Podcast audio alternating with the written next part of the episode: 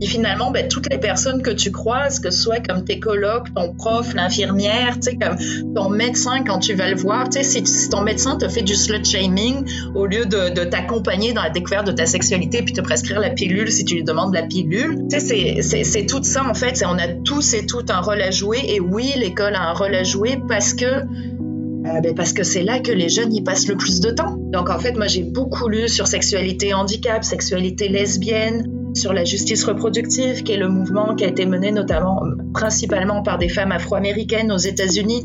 C'est donc en fait qui ont, qui ont aidé à conceptualiser le lien entre les réalités sociales, économiques, les discriminations et la santé sexuelle, comment c'est affecté, c'est quoi les imbrications, comment les corps sont traités.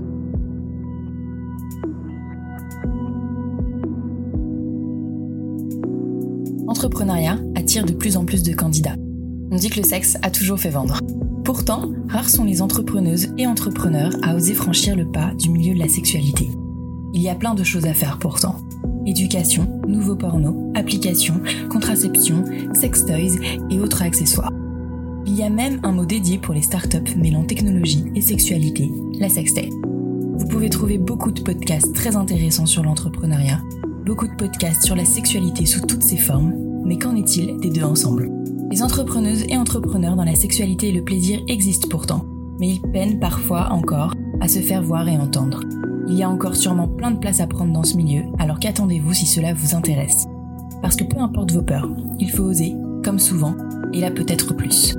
Mais l'entrepreneur ou l'entrepreneuse qui crée et vend des sextoys, qui réalise tous vos fantasmes, vous éduque sur votre corps ou monte un club libertin, rencontre en fait des problèmes souvent similaires à celui ou celle qui crée la dernière application à la mode, un jeu vidéo ou encore un restaurant.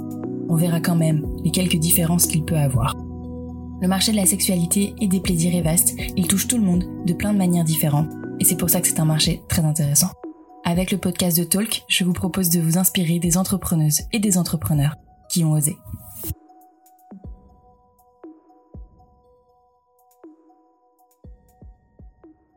Bonjour, euh, bonjour Magali. Du coup, bonjour. Merci beaucoup d'avoir accepté mon invitation. Et euh, comme d'habitude, je préfère te laisser te présenter. Donc moi, mon nom en fait, euh, ben, c'est Magali. Je suis la personne qui est en arrière du projet Sexed Plus. Et avant de faire des organes génitaux et de les distribuer, j'étais, euh, en fait, je viens du milieu autant militant, féministe, queer pour la défense euh, des droits sexuels et reproductifs. Puis j'ai été aussi pendant longtemps euh, employée dans le milieu communautaire ou le secteur à but non lucratif, comme on dit en Europe, en défense des droits sexuels et reproductifs. Et j'ai aussi été chercheur euh, donc, les dernières recherches que j'ai faites, c'était sur euh, l'éducation à la sexualité anti-oppressive. D'accord. Ok. Donc euh, là, tu as d'abord travaillé dans, dans, dans, des organismes associatifs et ensuite tu étais chercheuse ou c'était en parallèle? Je, faisais les deux en même temps, ouais. C'est. Et qui dit chercheuse dit aussi professeur euh, ou... Non, non, pas du tout. C'était plus. Euh, j'ai fait certains projets de recherche. En fait, comme j'étais dans des organismes communautaires, il y a quelque chose qu'on fait beaucoup ici au Québec, c'est euh, des partenariats avec des universités. Donc, où la communauté arrive avec des questions de recherche puis des projets et on, on, se fusionne en fait avec des professeurs, des équipes de recherche et on fait de la recherche participative en fait avec le milieu. Ok. Et euh, à quel moment tu t'es dit, euh, du coup, moi, je, voilà, on passe quand même de la recherche à euh, finalement un projet, ouais, entrepreneurial et potentiellement, voilà, à but plus lucratif, un peu plus capitaliste que, ce que tu faisais avant. même si évidemment, il a une mission et des valeurs hyper importantes qui sont hyper liées à ce que tu faisais avant. c'est pas le même métier, quoi, la, la même manière de s'organiser et de fonctionner. Alors, en fait, c'est arrivé un petit peu par défaut, la forme entrepreneuriale. C'est parce que comme j'ai passé du temps dans le milieu professionnel des entreprises à but non lucratif, puis dans le milieu académique, en fait, ben, ça m'a permis de voir les forces de ces milieux-là, mais aussi les obstacles que tu rencontres. Mhm. Et au bout d'un moment, j'en suis arrivée à l'idée que si je voulais qu'un projet comme SexEd puisse exister, il fallait que ça se fasse en dehors de ces cadres-là.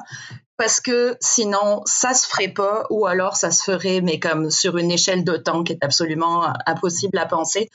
Parce que là, on parle, je travaille avec de l'humain, avec des moulages, etc. Donc, si on commence à parler comité d'éthique, partenariat, trouver des financements, on est sur des échelles de temps de plusieurs années. Et je commençais à développer en fait une frustration dans mes milieux d'avoir essayé de porter des projets, d'avoir essayé de les faire avancer, puis que cinq ans plus tard, on en était toujours à les avoir en termes de souhaits puis de désirs, mais ça arrivait pas. J'ai bénéficié de, j'ai quitté ma job, j'ai commencé à travailler sur ce projet-là, puis j'ai bénéficié en fait d'un programme d'insertion euh, avec le chômage, donc qui m'a donné un salaire minimum pendant un an et un accompagnement en fait. Euh, pour euh, démarrer un projet. Et la, raison pour laquelle c'est euh, sous forme d'entreprise, en fait, c'est que c'était juste la façon la plus simple parce que s'il fallait que je crée un organisme communautaire avec un CA, avec des, euh, avec des règlements, des enregistrements, etc., c'est juste trop lourd à porter administrativement pour moi. Donc, en fait, j'ai parti ça sous forme de travail autonome. Ouais, puis tu allais aussi dépendre, encore une fois, voilà, d'une structure juridique et hyper administrative qui allait pouvoir ralentir euh, finalement ton projet et tes idées, quoi. Ouais, en fait, j'apprécie énormément d'avoir, euh, tu sais, comme au niveau des valeurs, le fait que je sois rendue, euh, entre guillemets, à but lucratif, parce que le côté lucratif de la chose, on y repart, on y repensera Mais c'est vraiment cette espèce de liberté, en fait, de je suis toute seule à gérer les affaires, donc ce qui vient avec une masse de travail considérable, mais ça vient aussi avec une grande liberté que j'ai pas d'entrave. C'est comme si j'ai envie de travailler avec quelqu'un, je contacte la personne, je lui parle, je la contacte sur LinkedIn, quoi que ce soit. Je lui dis bouge pas, j'arrive, je prends l'avion, je dors chez vous, on en jase. En fait, ça donne une espèce de liberté que tu n'as pas euh, dans un cadre professionnel.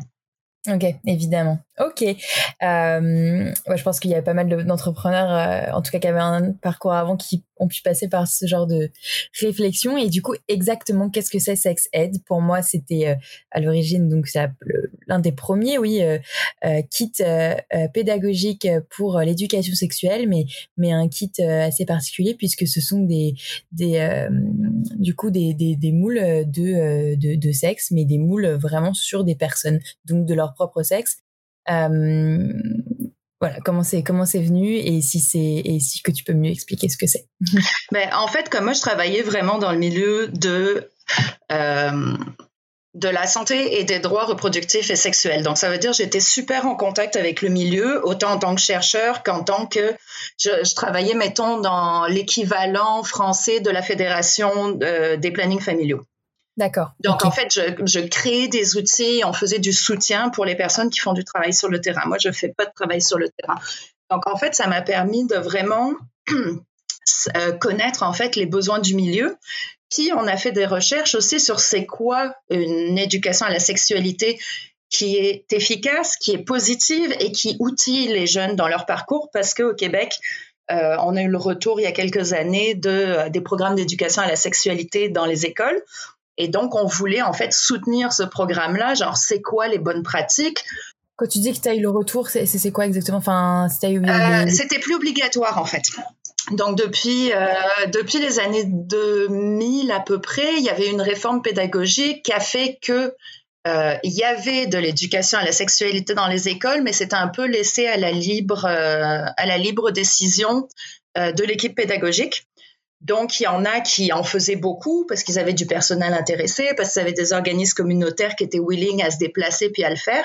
Et il y en a où il n'y a rien qui se passait. Donc là, après toutes les vagues de dénonciation d'agressions sexuelles qu'il y a eu, etc., il y a eu euh, une prise de position du gouvernement de dire on va remettre l'éducation à la sexualité dans les écoles obligatoire un certain nombre d'heures avec un programme. Pour avoir une idée, euh, je ne l'ai pas là les chiffres, c'est à partir de quel âge et à peu près combien d'heures par an euh... Euh, Alors, de mémoire, c'était entre 5 et 15 heures par an, dépendant les niveaux. Donc, ça a commencé, je pense, sur le primaire, puis secondaire. Et ça commence en primaire? Euh, je pense que ça a commencé en primaire, mais alors ça, j'en suis pas certaine, par exemple. Ça fait un dans tous les cas, c'est quand même bien plus tôt que ce qu'on a en France. Ok. Non, mais le problème qu'il y avait, c'est autant ça a été un acte euh, politique de dire on ramène l'éducation à la sexualité, autant le problème, c'est qu'ils ont décidé de le faire sans consultation avec le milieu, puis les acteurs et actrices du milieu.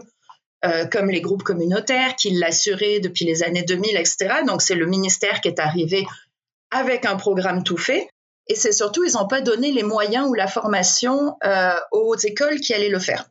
Donc, euh, il y a des profs qui se sont retrouvés catapultés à devoir donner euh, cette formation sans être forcément à l'aise ou entraînés pour le faire et avec pas de budget supplémentaire. Puis on sait que les budgets dans les écoles, c'est déjà problématique en fait. Donc voilà. Donc, à ce moment-là, nous, quand on a su que le programme s'en venait avec une équipe de chercheurs, justement, on a essayé de partir, ben, on, on a essayé, on a parti une recherche sur les principes d'une éducation à la sexualité qui soit positive, inclusive puis émancipatrice. Et en fait, dans nos résultats de recherche, il y avait plusieurs, choses qui apparaissaient. Mais une des choses qui apparaissait notamment, c'est qu'on aura beau faire toutes les formations, toutes les, essayer de donner tous les outils, etc. Si les outils physiques avec lesquels on travaille ne changent pas, on ne changera pas la façon dont on fait l'éducation à la sexualité. Parce que quand tu y penses, genre, c'est quoi qu'on utilise en ce moment? Ben, on utilise des tranches anatomiques de systèmes reproducteurs. Donc, euh, ben, les gonades, euh, les trompes de Fallope, l'utérus, etc. Donc, on a ça comme outil. Éventuellement, on a des petites vidéos sur euh, le miracle de la vie et de la fécondation. Et avec un peu de chance, on a une banane ou une forme phallique quelconque sur laquelle on montre comment on pose des préservatifs.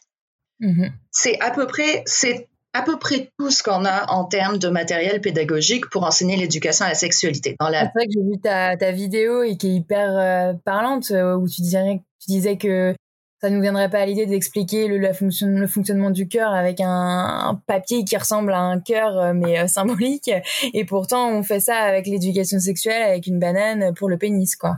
Exactement. Et en fait, c'est surtout le fait d'avoir ces outils-là, ça enferme la conversation dans deux choses très très précises, c'est-à-dire la reproduction. Euh, alors que la reproduction, c'est quand même pas euh, la raison majeure pour laquelle on s'engage dans une activité sexuelle pour la plupart des personnes, et aussi la prophylaxie, donc c'est-à-dire les risques qui sont associés à la sexualité.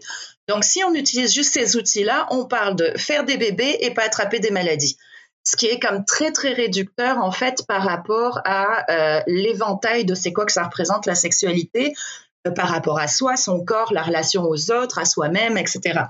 Et le plaisir notamment. Et en fait, tout le projet Sexed est parti du moment qu'Odile Filio, la chercheure française, a sorti le modèle de clitoris imprimable en 3D et de voir à quel point ça a libéré une parole, des possibilités pédagogiques, etc. Et donc moi, en conjonction avec mes besoins du milieu, les résultats de notre recherche qui disaient il faut changer les outils, de voir ce que ça a suscité, que ce clitoris-là soit rendu disponible dans les écoles, dans les centres de santé, etc. C'était comme, OK, il y, a, un besoin, il faut, il faut que quelque chose arrive. Et en fait, euh, bah, au bout d'un moment, je me suis dit, bah, si ça arrive pas, je vais le faire. Parce que euh, je suis pas artiste, je suis pas euh, quoi que ce soit, mais moi, j'aime bien euh, gosser des choses avec mes mains. C'est comme j'aime, j'aime ça bricoler. Donc là, ben, j'ai appris à faire du moulage et à travailler le silicone, puis etc. J'ai commencé ça dans la cuisine, puis à un moment, ben, la cuisine n'était plus assez grande, puis là, j'ai déménagé, puis je me suis mis dans un sous-sol. Et, euh, en fait, c'est vraiment parti comme ça. Ça a commencé euh, tout petit, genre c'est moi qui euh, patente des affaires, puis qui apprend, puis je documentais ça sur une page Facebook au fur et à mesure des rencontres, des discussions, etc. C'était comme non, ok, il y a vraiment quelque chose à faire avec ça. Il faut que ce soit sérieusement fait. Il faut, faut créer des affaires. Et donc, euh, c'est ça que j'ai fait. Ok, et donc du coup, pour toi, euh, il fallait représenter bien les sexes. Donc, le plus évident, c'était représenter la réalité à travers des moules, finalement. Ben, en fait, c'est comme il y a, tout un tas d'outils. C'est comme pour l'éducation à la sexualité, c'est comme il y a tout un tas d'outils qui peuvent être faits puis qui sont tous super valides. Parce qu'en fait, ce qui est important, c'est que la personne qui donne la matière soit à l'aise avec les outils qu'elle utilise. Mm-hmm. Donc, il y, a des, il y a des peluches, il y a des marionnettes, il y a des schémas. Tu sais, comme de plus en plus, dans les dernières années, on a vu vraiment comme une multiplication des initiatives. C'est vraiment génial. Moi, j'ai un petit côté euh, nerd, scientifique, etc. Puis il y a quelque chose qui me crispait, c'est qu'on n'est pas accès à la réalité d'à quoi ça ressemble des sexes, des corps, puis des organes euh, de façon réaliste. Qu'en fait, la seule façon à peu près possible de voir des sexes, c'est soit d'être en interaction avec personnellement, puis souvent, quand tu es dans un contexte érotique, ben, tu passes pas ton temps à détailler la chose que tu as sous les yeux. Ou mhm. alors, c'est de voir de la pornographie. Et ça n'a aucun sens que notre seul accès au corps humain, ça passe par ces contextes-là, qui n'est pas un espace où on peut euh, posément, de façon sans tabou, c'est comme parler des anatomies, puis se, donner les outils vraiment. C'est comme moi, j'ai rencontré des médecins, des chirurgiens, etc. C'est comme quand ils rencontrent, par exemple, des personnes trans qui envisagent une, euh, une chirurgie d'affirmation de genre, ils disent, ben, c'est comme, j'ai pas grand autre outil que quelques photos, puis de dire, ben, va avoir de la porn, tu sais, pour voir. Euh, à quoi il y a une chance que tes organes vont ressembler si tu prends de la testostérone ou quoi que ce soit. Donc il y a vraiment en fait un enjeu de se donner du support. On sait que la sexualité, il y a comme plein de tabous, il y a plein de gènes. Donc c'est comme plus on va réussir à en parler, parce que là, on parle même pas de sexualité, en fait. On parle de corps, on parle de quelque chose que tout le monde a. Avant même de, passer euh, à n'importe quel acte ou quoi, ou rencontre, c'est même juste savoir de quoi on est fait nous-mêmes, en fait. C'est ça, puis on, a tout un tas de, il y a tout un tas d'enjeux par rapport à l'estime de soi, comment tu penses, à quoi tu penses que tu devrais ressembler, à quoi tu ressembles, c'est comment que nos pensées sont faussées de le à quoi que nos corps devraient ressembler. Il y a des questions d'hygiène, de douleur, tu sais, genre comment est-ce que tu expliques à quelqu'un qui a aucune idée de circoncision ou pas circoncision l'idée de euh, rétracter la peau du prépuce, tu comme pour aller euh, nettoyer l'intérieur du gland, tu sais, mm-hmm. il y, a comme plein en fait d'inconnus, puis c'est sur ces inconnus-là que se construisent beaucoup de tabous puis beaucoup de honte que les gens ont par rapport à leur corps, des dégoûts.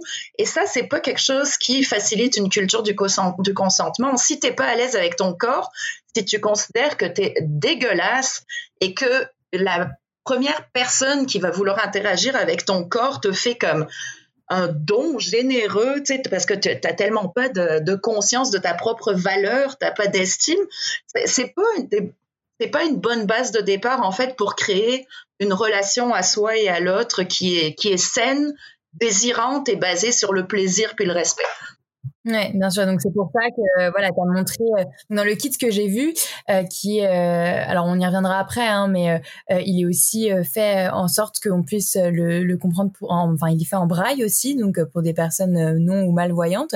Donc ça c'est, as aussi pensé à ça, mais tu as du coup dans ce kit euh, il me semble, euh, donc euh, trois pénis, deux au repos, donc un circoncis, un non circoncis et, et un en érection. Et ensuite, tu as cinq types de vulves. alors, je sais plus la différence entre les cinq types, mais euh, voilà, c'est aussi en fonction. Euh, donc, euh, tu as aussi pas, tu mentionnes la transidentité aussi dans, à travers ce kit. Comment tu as, fait le choix en fait Comment tu t'es dit je, et comment aussi tu as abordé les personnes Tu as trouvé les personnes qui étaient d'accord pour pour faire ces moules en fait qui sont d'intérêt public, hein, d'intérêt commun, mais mais quand même faut faut voilà faut aller les convaincre. Je choisis pas mes modèles parce que pour les choisir, il ben, faudrait que je regarde leurs anatomies, puis qu'après je sélectionne qui je veux puis qui je veux pas. Et euh, ça, c'est quelque chose que je fais pas en fait parce que moi, je ne vois jamais mes modèles et je les touche pas. D'accord. c'est-à-dire que quand ils viennent, ben, en fait, le, on fait les moulages à l'atelier. Euh, donc, les personnes, je suis là, je les guide dans le comment faire, mais ce sont elles-mêmes qui font le processus. D'accord. Et après, moi, je finalise le processus. Donc, je ne les touche pas, je ne les regarde pas. Et euh, ça, pour moi, c'est hyper important. Elles acceptent quand même, bien sûr. Non, non, mais je ne savais pas si c'était toi qui faisais les moules ou si c'était elle qui le oui, faisait Non, non, c'est moi qui l'ai fait, donc je, je, suis là, mais c'est euh, pour, ça que je te dis, je ne les choisis pas. On fait le moule ensemble. Et là, une fois que le moule est fait, puis que moi je coule, ben, je vais voir à quoi l'organe ressemble, mais il n'y a pas eu de sélection au préalable. Et donc après, une fois que j'ai comme plein d'exemplaires, sais, ben là, c'est comme je construis des kits. Là, tu me demandes comment est-ce que j'ai construit le kit de cinq vulves. Ben, c'est juste, c'est les cinq premières vulves que j'ai moulées, tout simplement. Et euh, l'objectif, c'est de continuer à en ajouter. En fait, je veux faire vraiment une base de données qui éventuellement va être disponible en 3D euh, pour l'impression. Et donc là, l'idée, ben, c'est d'arriver à une certaine saturation, tu sais, comme d'avoir, mettons, 20 euh, vulves de femmes cisgenres qui n'ont pas eu de chirurgie génitale euh, tant de nombre de pénis, euh, comme pour montrer une certaine diversité. Et euh, as juste euh, demandé, enfin, enfin, juste, t'as quand même trouvé. Non, mais avant même de, je, je disais pas forcément que c'était toi qui, qui les faisais ou quoi, mais c'était euh, t'as, t'as, je sais, t'as passé une annonce comme pour un, pas, comme pour un casting ou pour un job. Euh, t'as, t'as, voilà, t'as expliqué ton projet et t'as dit, eh, voilà, je cherche des gens qui, euh, qui, qui, seraient ok pour, pour faire eux-mêmes le, le, le, je sais plus comment on dit là, le négatif du coup du, du moule de, de leur, de leur, de leur pénis ou de leur vulve à des biens éducatifs, etc. Comment, comment ça s'est passé? Ben, en fait, j'ai l'avantage que ça fait assez longtemps que je travaille dans le milieu, donc il y a les, les gens. J'ai eu l'occasion de croiser beaucoup de gens dans euh, ma vie professionnelle ou militante ou quoi que ce soit. Donc, en fait, euh, ça a surprenamment pas été difficile de trouver du monde. Et ça, ça s'est passé par euh, du bouche à oreille. Je vais, je, vais, je vais souvent à des conférences, donc là, c'est comme de, de parler aux gens, de dire, by the way, en ce moment, je suis en train de chercher des modèles avec telles caractéristiques. Et, euh, et, donc, en fait, bouche à oreille, réseaux sociaux, des fois, c'est comme tu vas voir popé sur mon Instagram, je cherche quelqu'un qui a tel type d'organe, appelez-moi. Et en fait, c'est comme ça passe, ça part comme ça. Puis après, je laisse les gens me contacter. Jamais je vais contacter directement quelqu'un euh, pour vraiment laisser aux gens la possibilité de, de faire une démarche active par rapport à ce projet-là. Et, euh, et, en fait, les gens, après, ben, on prend un café puis ils me passent en entrevue.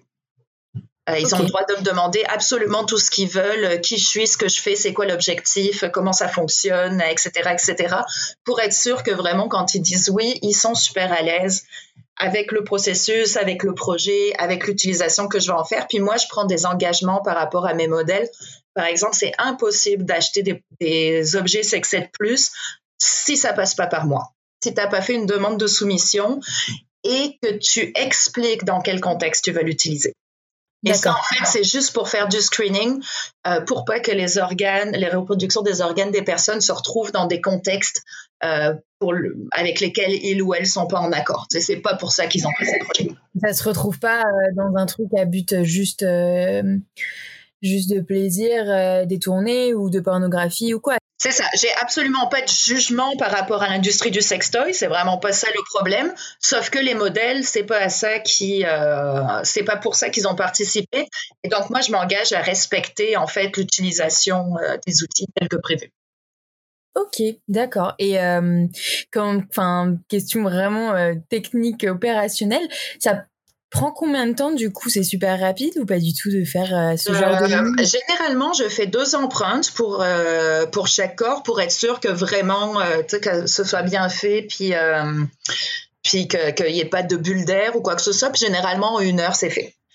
Et c'est en euh, silicone, du coup, c'est ça? Euh, Alors non, c'est euh, le, le, moulage se fait en alginate. C'est vraiment du moulage corporel, euh, comme chez le dentiste quand on se fait prendre une empreinte dedans. Oui, c'est pour ça, oui, mais après, du coup. Ouais, et après, par contre, c'est comme il y a un coulage dans un genre de béton, puis après, il y a un processus de plusieurs semaines pour se rendre à un outil. C'est, mais le, le, produit final est en silicone, ouais, effectivement. Ouais, le produit final, ouais, ouais d'accord. Oui, bien sûr, j'imagine bien que le premier, enfin, en contact avec la peau, c'est pas, ça va pas être du silicone. Ben, mais... Tu peux, mais euh, pour avoir fait les, toutes les tests préalables sur moi-même, euh, le silicone directement sur la peau, ça marche très bien, sauf qu'il faut pas avoir oublié de poils.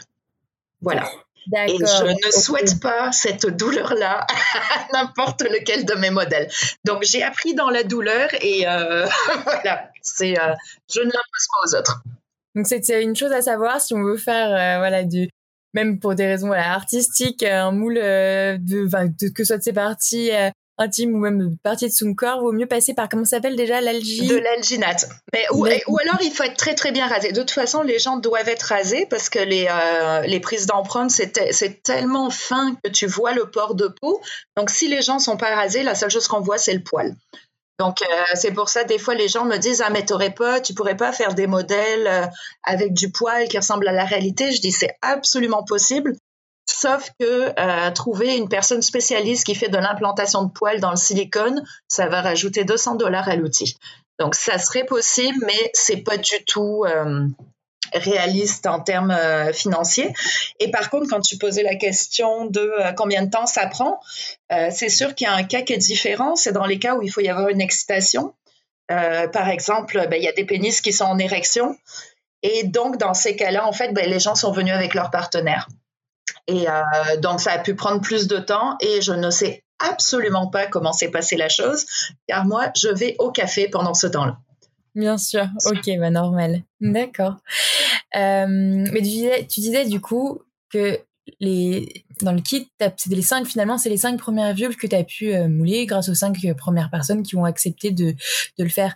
Euh, mais en fait, j'avais, moi, j'avais cru comprendre que du coup, il y avait, il y avait des vulves d'anatomie différentes, mais aussi des vulves suite à la prise d'hormones, par exemple, dans le cadre d'une transition. Ou, mais en fait, non, peut-être pas.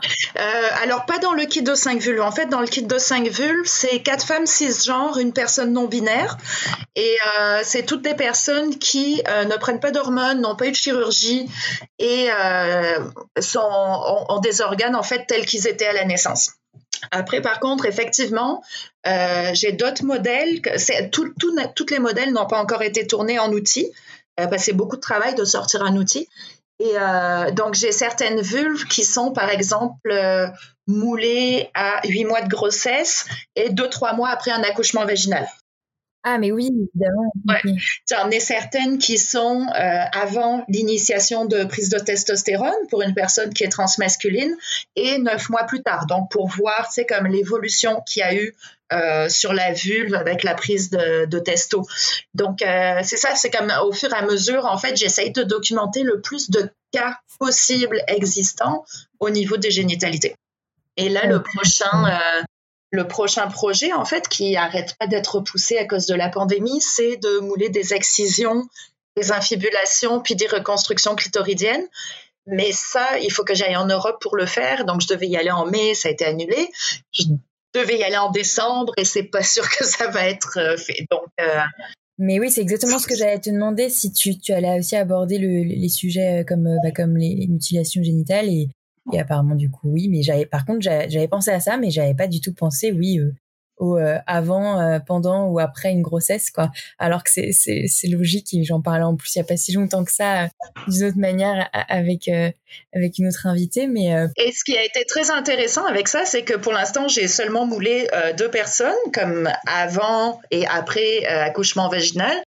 Et ces personnes-là qui pensaient avoir dramatiquement changé leur anatomie euh, via l'accouchement, euh, finalement, quand elles ont vu le moule avant et après, se rendaient compte qu'il y avait vraiment pas beaucoup de différence. Et, euh, par contre, il y a d'autres personnes, quand j'avais publié sur les réseaux sociaux, qui disaient, moi, j'ai vraiment vu une différence. Il y avait vraiment des, des différences fortes. En fait, ça a changé l'anatomie de ma vulve, mais dans les deux personnes que j'ai moulées, pour le coup, c'était à peu près pareil. Donc, alors qu'il y avait beaucoup d'angoisse par rapport au à cette idée d'un accouchement vaginal qui va euh, te rendre plus loose, euh, qui va transformer ton anatomie.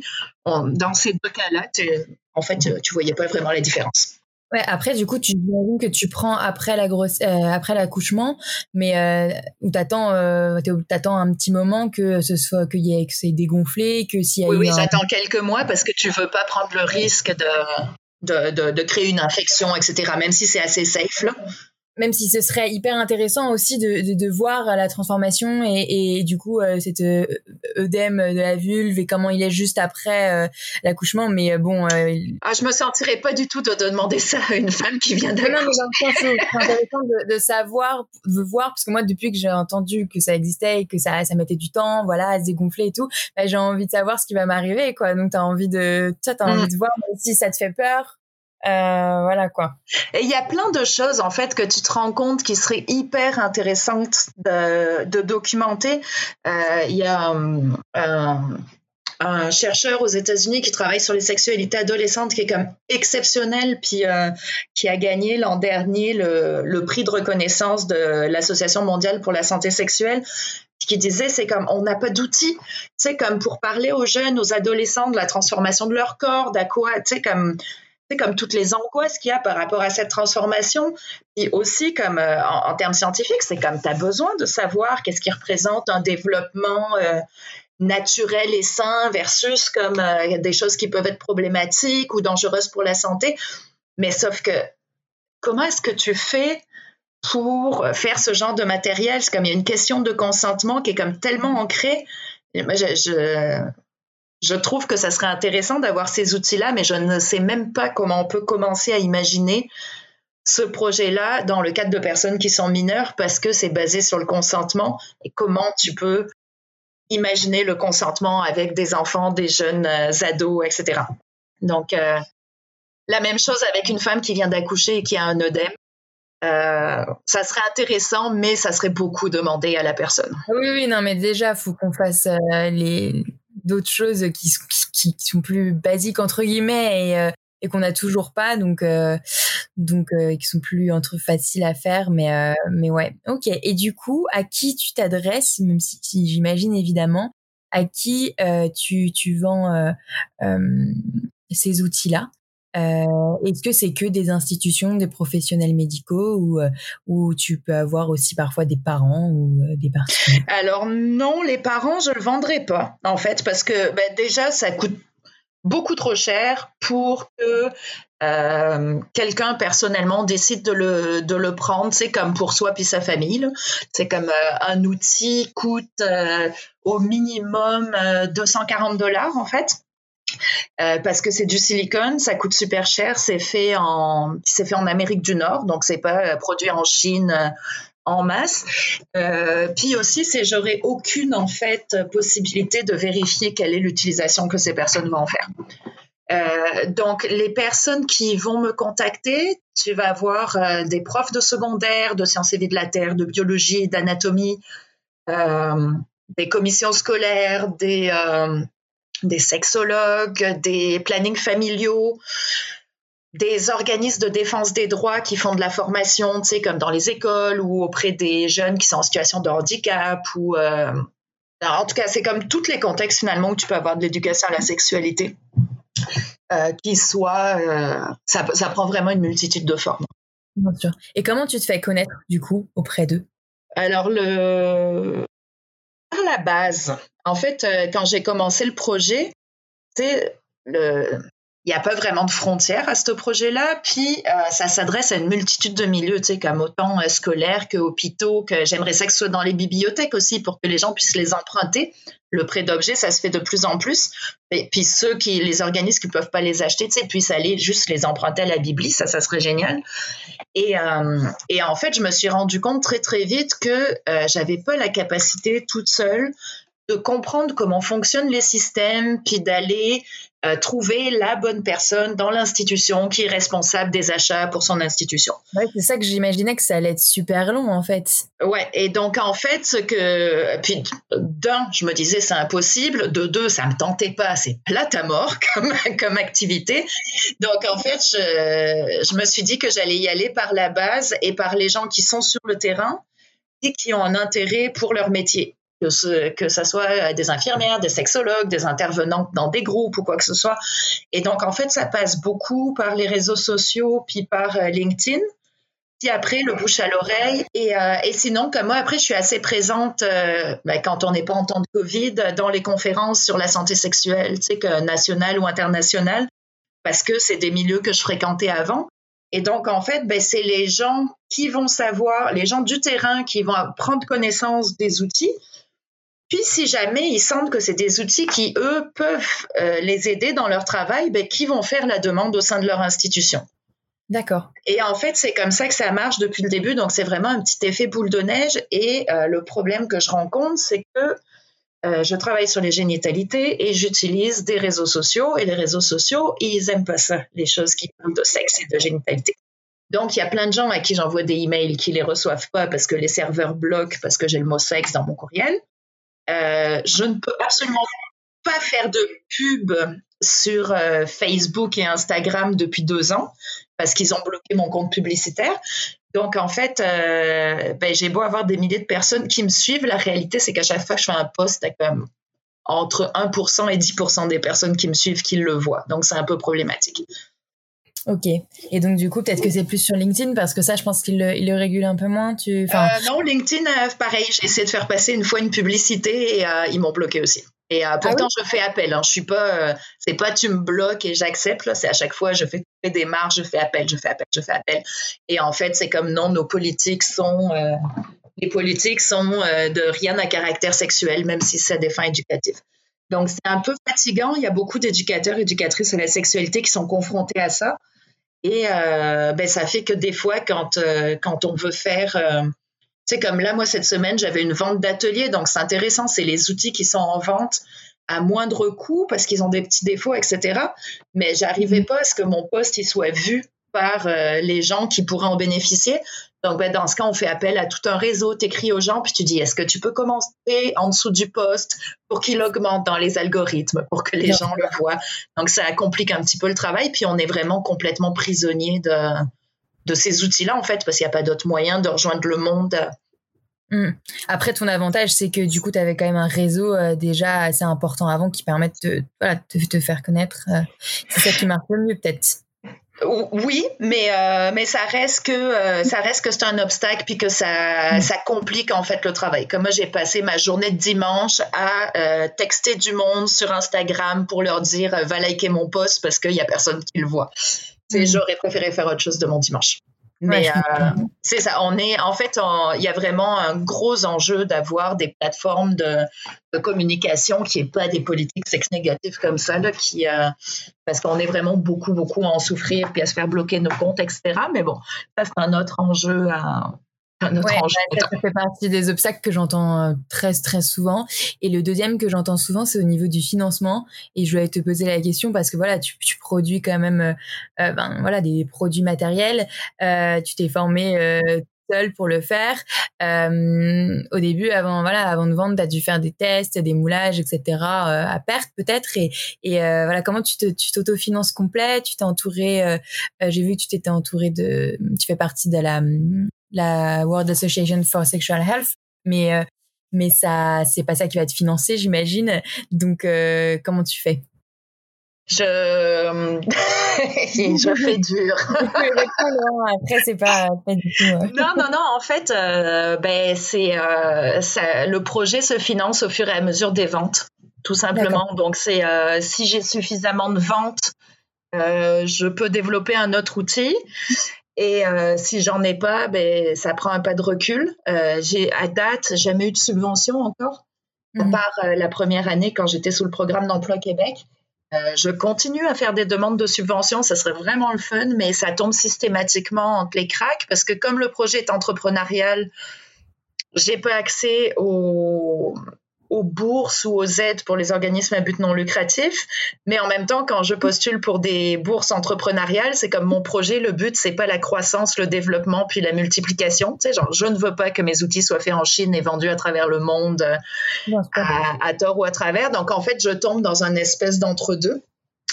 Euh, j'avais réussi. En fait, c'est comme le, ça fait deux ans que les outils sont en vente.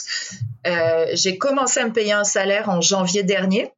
Bah, et la, Covid est arrivée. Et euh, donc, après trois mois, j'ai dû me désalarier parce que comme tout était fermé, ben, j'avais plus de vente. Donc, c'est toujours vraiment hyper, hyper précaire. En fait, l'existence de SexEd, là, c'est... Euh, alors, le... À temps plein dessus. Ah, je suis plus qu'à temps plein. Je suis plus qu'à temps plein. C'est euh, c'est quand même un gros coup personnel. Puis là où j'ai tracé la ligne, en fait, c'est j'ai refusé l'endettement. Euh, donc, je sais que le projet, il tient sur la corde, mais au moins, si jamais, à un moment, la corde, elle casse, euh, bon, ben, je vais me retrouver un travail puis je serai pas endettée. C'est comme, c'est le choix personnel que j'ai fait, en fait, pour que cette situation un peu inconfortable soit pas trop inconfortable. Ouais, non, mais c'est important de le dire parce que je pense qu'il y a beaucoup d'entrepreneurs, que ce soit dans ce milieu-là ou un autre, pour le coup, euh, qui on a même si on a voilà on va on croit tellement à notre projet qu'on va parfois prendre trop de risques et le risque de s'endetter et euh, et là ouais c'est ta limite à toi. Ok. Ouais. non mais très bon et par contre j'ai eu euh, j'ai eu des, euh, des coups de pouce. C'est comme j'ai la chance d'avoir des gens qui font confiance dans mon entourage. Donc à des moments ponctuels j'avais besoin d'un afflux d'argent de 5000 pièces puis les gens me l'ont prêté puis je leur rembourse à chaque mois sans intérêt c'est comme préfère faire affaire avec ça qu'avec des banques qui me chargent. c'est le financement participatif, le love money, euh, voilà. Exactement. Ok, c'est euh, ouais, c'est hyper important. Euh, du coup, moi, j'ai vraiment une question sur toute l'approche de sex ed. Elle est hyper inclusive, ce qui aurait très bien pu ne pas être le cas si ça avait été fait par quelqu'un d'autre. Qui ça aurait été une très belle démarche aussi, parce que voilà, c'était un besoin qui est évident de, de comprendre comment on est fait, mais mais voilà, dès le début, euh, tu, tu, tu as voulu représenter tous les corps, tous, tous les, tous les, tous les, tous les sexes et toutes les identités de genre. Euh, alors je sais que c'est parce que voilà, t'étais chercheuse avant et t'es dans ce milieu-là, donc ça, paraît, ça te paraissait peut-être évident, mais j'ai vu ton article euh, que c'est pas voilà sex et fails, je crois. Tu disais que c'était pas forcément évident d'être tout le temps inclusif. Comment comment tu fais? Est-ce que t'as je sais pas une réflexion, un process quand t'écris, quand tu est-ce qu'il y a des choses auxquelles tu fais tout le temps attention, des, des, choses auxquelles t'as pu faire des erreurs récemment euh, Comment on fait pour être le plus inclusif possible? Maintenant tout le monde fait attention quoi de, ben, euh, de toute façon, des erreurs, t'en fais tout le temps. Là. Je pense que si tu, si tu fais, tu fais des erreurs, mais euh, moi, je viens quand même d'un milieu euh, militant. Donc pour moi, c'était pas juste comme, c'est pas juste une profession là, c'est comme, c'est aussi un, ben, j'ai une posture militante dans ce que je fais, dans cet emploi, dans les emplois que j'avais avant, et ben, ça fait des années que je m'intéresse euh, justement à la diversité sexuelle, la diversité de genre, la diversité des corps, euh, le racisme dans, tous les milieux et notamment comment ça s'imbrique avec l'éducation à la sexualité. Et puis en fait, c'est comme tout simplement, c'est comme pour n'importe quel sujet, c'est tu vas à la base et t'écoutes ce que les gens qui sont concernés euh, ont à dire. Donc en fait, moi j'ai beaucoup lu sur sexualité handicap, sexualité lesbienne, sur la justice reproductive, qui est le mouvement qui a été mené notamment, principalement par des femmes afro-américaines aux États-Unis. C'est donc en fait qui ont, qui ont aidé à conceptualiser le lien entre les réalités sociales, économiques, les discriminations et la santé sexuelle, comment c'est affecté, c'est quoi les imbrications, comment les corps sont traités, et euh, c'est quoi l'accès aux ressources que tu as différemment, c'est quoi le regard qui est porté euh, sur toi selon si tu es d'une classe sociale euh, plutôt défavorisée ou tu sais comme tous les tous les codes associés à la corporalité puis en fait ben, ça, ça part d'une posture de désir de, de justice puis d'être d'essayer d'être allié finalement de toutes ces luttes qui sont fondamentales après, c'est comme, c'est évident que euh, tu es porteur de tes privilèges, de d'où tu viens, de ta construction sociale. Donc, c'est évident que j'ai des, milliards de choses à apprendre puis que je me mets les choses dans les pieds dans la bouche régulièrement, là, mais en fait, la, chance, c'est d'avoir des gens en qui tu as confiance puis qui te font suffisamment confiance pour que tu puisses leur poser des questions puis qu'ils y répondent honnêtement, dire est-ce que tu penses que ça c'est correct? Est-ce que c'est ce mot que je devrais utiliser? Puis le, canal avec Sex Plus est toujours ouvert en fait. Euh, sais, comme il y a beaucoup de gens qui écrivent, qui font des commentaires, qui euh, commentent tes posts, etc. Puis ben, quand je dis quelque chose qu'il y a quelqu'un qui trouve hum, hum, limite, ben, il va me le dire, puis je vais dire ben, merci de me l'avoir mentionné. Genre ça, en fait, on grandit tous ensemble, puis euh, je ne suis, pas plus euh, forte que les autres. C'est, euh, juste vraiment, je pense, beaucoup les, les, d'avoir lu la parole des personnes concernées. C'est comme c'est, tout le temps à ça qu'il faut revenir. Parce que on peut pas, on, on est juste porteur de notre expérience à nous. Puis si on n'écoute pas les gens concernés, on passe à côté. Puis c'est ça qui se passe beaucoup avec l'éducation à la sexualité. On a des gens hyper bien intentionnés qui sont persuadés de faire la meilleure chose du monde, mais ils n'ont pas écouté les gens à qui ils la donnent. Donc, si tu réponds pas aux questions que les gens se posent parce que tu penses que toi, tu leur apportes les bonnes réponses, c'est euh, là qu'on se rate, en fait. Et t'as bien beau avoir donné une belle classe, c'est comme si les gens, ils n'ont pas appris, ils se sont pas sentis concernés, ça va avoir aucun impact sur leur pratique, sur leur façon d'être. Donc, euh, ouais, c'est ça, revenir à la base. Donc, est-ce que, par exemple, le lien justement avec euh, une question que je vais te poser sur, sur l'éducation sexuelle en général, qu'est-ce que ce serait l'idéal, euh, enfin, l'éducation sexuelle idéale à l'école notamment par exemple, ou, en famille peut-être. Euh, est-ce que c'est d'abord juste de répondre aux questions en fait des jeunes plutôt que de leur apprendre quelque chose, c'est d'abord juste répondre à leurs interrogations? Je pense qu'il y a une balance des deux parce que des fois aussi, c'est tu penses juste aux les questions sont un peu préprogrammées sur la base de ce que tu sais, donc il faut aussi réussir à parler des choses que tu sais pas que tu sais pas. Et, euh, mais en fait, moi, ce, ce que j'aimerais vraiment énormément, c'est que toute personne qui est amenée à faire de l'éducation à la sexualité ait une formation sur une approche anti-oppressive c'est-à-dire soit capable de mettre en contexte les contenus d'éducation à la sexualité dans un contexte social et politique parce que c'est pas vrai que la sexualité des gens est la même que leurs corps sont perçus de la même façon tu sais comme on sait qu'un corps euh, qui est plus gros que la norme attendue ou qui est racisé et considéré comme moins désirable. C'est comme, il faut être capable de, il faut être capable d'aborder ça, de les mettre en contexte, d'aborder la question des agressions à la des agressions sexuelles. Si tu n'as pas un minimum d'analyse féministe, c'est comme comment est-ce que tu veux parler d'agression sexuelle si tu le mets pas dans un cadre social de violence systématique envers les femmes? Donc c'est ça en fait, c'est de de pas tant se, concentrer sur les contenus techniques et scientifiques que sur le contexte dans lequel ces choses se passent et qui ont un impact sur comment on perçoit notre corps, comment on perçoit nous-mêmes, comment on vit nos relations. Tu sais, comme, tu sais, c'est comme, mettons, dans une population, euh, dans un contexte d'Amérique du Nord, tu sais, comme, dans, un contexte où euh, les hommes noirs sont surreprésentés dans les prisons, tu sais, c'est évident qu'il y a comme beaucoup de mères monoparentales noires, tu sais, mais comme si tu n'es pas, capable de, faire le lien entre le système carcéral puis la réalité de la monoparentalité dans les communautés noires, on rate complètement un pan en fait d'explication puis de début de solution. Tu sais, si tu veux travailler avec les gens. Je suis complètement, enfin, je, pense que je, je pense que je suis complètement d'accord avec toi, mais le truc là, ça me fait penser que tu vois ça euh, lié euh, euh, ce que tu fais, que ce soit de manière entreprise ou pas entreprise, mais voilà, ton projet, ta vie, le lier à tes idées euh, politiques. Euh, je, je c'est un truc, c'est vraiment une question que je me pose très très souvent, bah là par rapport à moi aussi mon entreprise avec mon associé et tout.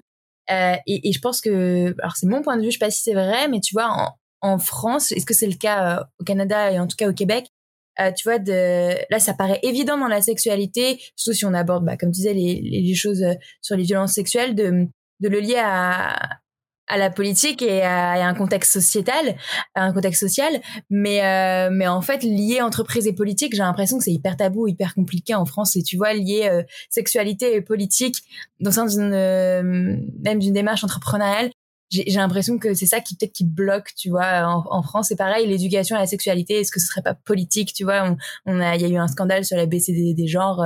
Euh, euh, bah, il y a quelques années déjà. Et, je pense que c'était ça, c'est parce que la politique se, mêlait de, de la science en fait.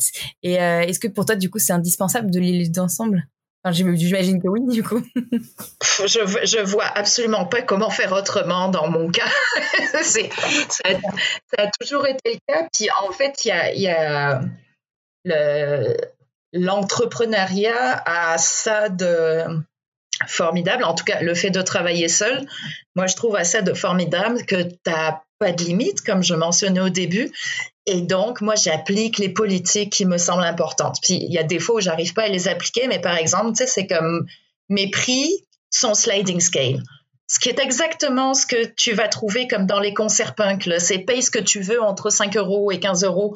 Bon, ben, c'est la même chose avec les prix de Sexed parce que mm-hmm. je trouve que c'est ça qu'on doit faire parce que euh, un organisme à but non lucratif ne doit pas payer le même prix qu'un hôpital. donc c'est ça, ça, a fait sortir les yeux de la tête des personnes qui m'accompagnaient dans la création d'entreprises là quand je leur sortais des choses comme ça. J'étais comme non, pour moi c'est important. Puis c'est comme le c'est pas vrai que je passe 50 heures par semaine à travailler sans salaire, tu sais, pour faire quelque chose qui en plus me convient pas politiquement. C'est comme, c'est la satisfaction que j'ai, c'est de faire de quoi que je crois, que je trouve le fun, puis de travailler en collaboration avec des gens que j'aime d'amour, qui me font monter les larmes aux yeux quand je parle avec eux parce qu'ils ont cette passion, puis ils sont le fun. Et puis des fois, ben, dans tes milieux de travail, t'as pas ça. C'est comme tu as des gens qui sont blasés, qui sont là parce qu'ils cherchent leur salaire ou quoi. Puis moi, la seule chance que j'ai, c'est de pouvoir travailler avec des gens qui me font triper sur quelque chose qui me fait triper. Euh, ça changera. Mais c'est génial que tu dises ça. Ouais, je suis très contente d'entendre d'entendre ça et de pouvoir là de bien mélanger les deux sujets. Euh, c'est très clair. Ok. Ben écoute, euh, merci beaucoup. Euh, du coup, juste, est-ce que tu serais capable de me répondre à ça? Comment on fait? Comment on commence une éducation sexuelle? Une bonne éducation sexuelle? Ah, Ou à la sexualité D'ailleurs, j'ai j'ai remarqué que tu disais éducation à la sexualité. Est-ce qu'il y a une différence pour toi, éducation à la parce que la sexualité, c'est quelque chose de beaucoup plus large que l'activité sexuelle. Donc, de plus en plus, tu vas avoir des gens dire sexuality education ou éducation à la sexualité pour vraiment comme parler en fait de tout ce qui englobe euh, cette réalité-là. Et en fait, comment est-ce que ça commence l'éducation à la sexualité? Ben, C'est euh, depuis la naissance, tout simplement par l'exemple. C'est de d'élever ses enfants sans tabou par rapport à leur corps, de pas avoir de gêne, de, de montrer à ces jeunes c'est quoi une relation saine, une relation qui est épanouie, tu sais, qui est de, de bien-être avec son corps, avec les autres personnes qui sont faites dans le respect puis dans le consentement. Je pense que ça part de là. Puis il y a un livre. Euh, mais ensuite, ça, ça commence du coup par euh, par les parents qui doivent pas euh, euh complexer leurs enfants euh, par rapport à voilà certaines normes de corps, etc. Tant qu'ils sont en bonne santé, mais et, et, hum, et le respect de l'autre, le consentement de l'autre. Mais après, du coup, est-ce que est-ce que l'école a vraiment un rôle à jouer là-dedans selon toi? Elle doit l'avoir ou pas? Prendre le relais ou le complément des parents ben, En fait, il y a une multitude. C'est que c'est quelque chose que, que, toute ta vie, en fait, c'est comme l'éducation à la sexualité, c'est quelque chose qui traverse toute ta vie depuis le plus jeune âge jusqu'au plus vieil âge.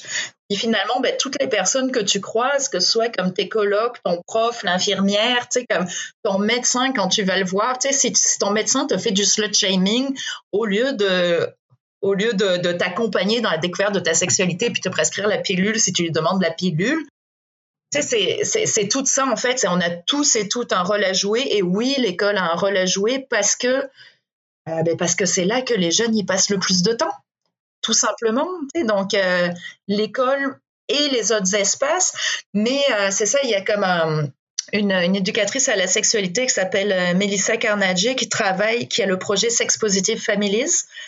Euh, aux États-Unis qui vient de sortir un livre sur euh, comment faire de l'éducation euh, sex positive avec les jeunes.